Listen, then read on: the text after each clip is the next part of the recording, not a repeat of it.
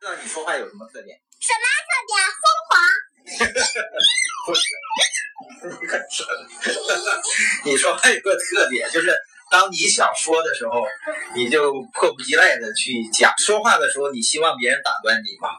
不希望啊。那为什么有时候我在说话的时候，你们就可以打断？不是，我问你，我说你希望你在说话的时候，不希望。我爹天天有时候就打断我，我妈也是，不注意孩子的说话。你们你们可别这样啊！提醒各位家长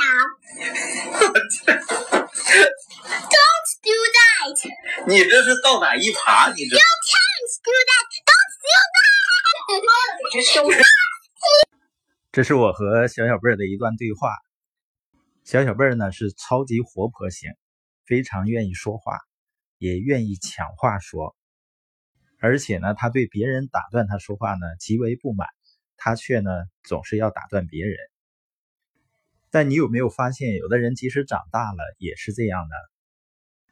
就是我们在说话的过程中，想要真正影响别人，最大的错误就是把表达自己的观点和感情视为高于一切。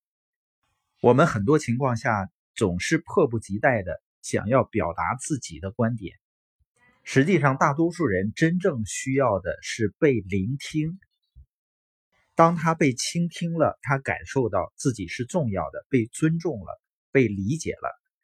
一旦人们感受到自己被别人理解了以后，他就会更有积极性去理解你的观点了。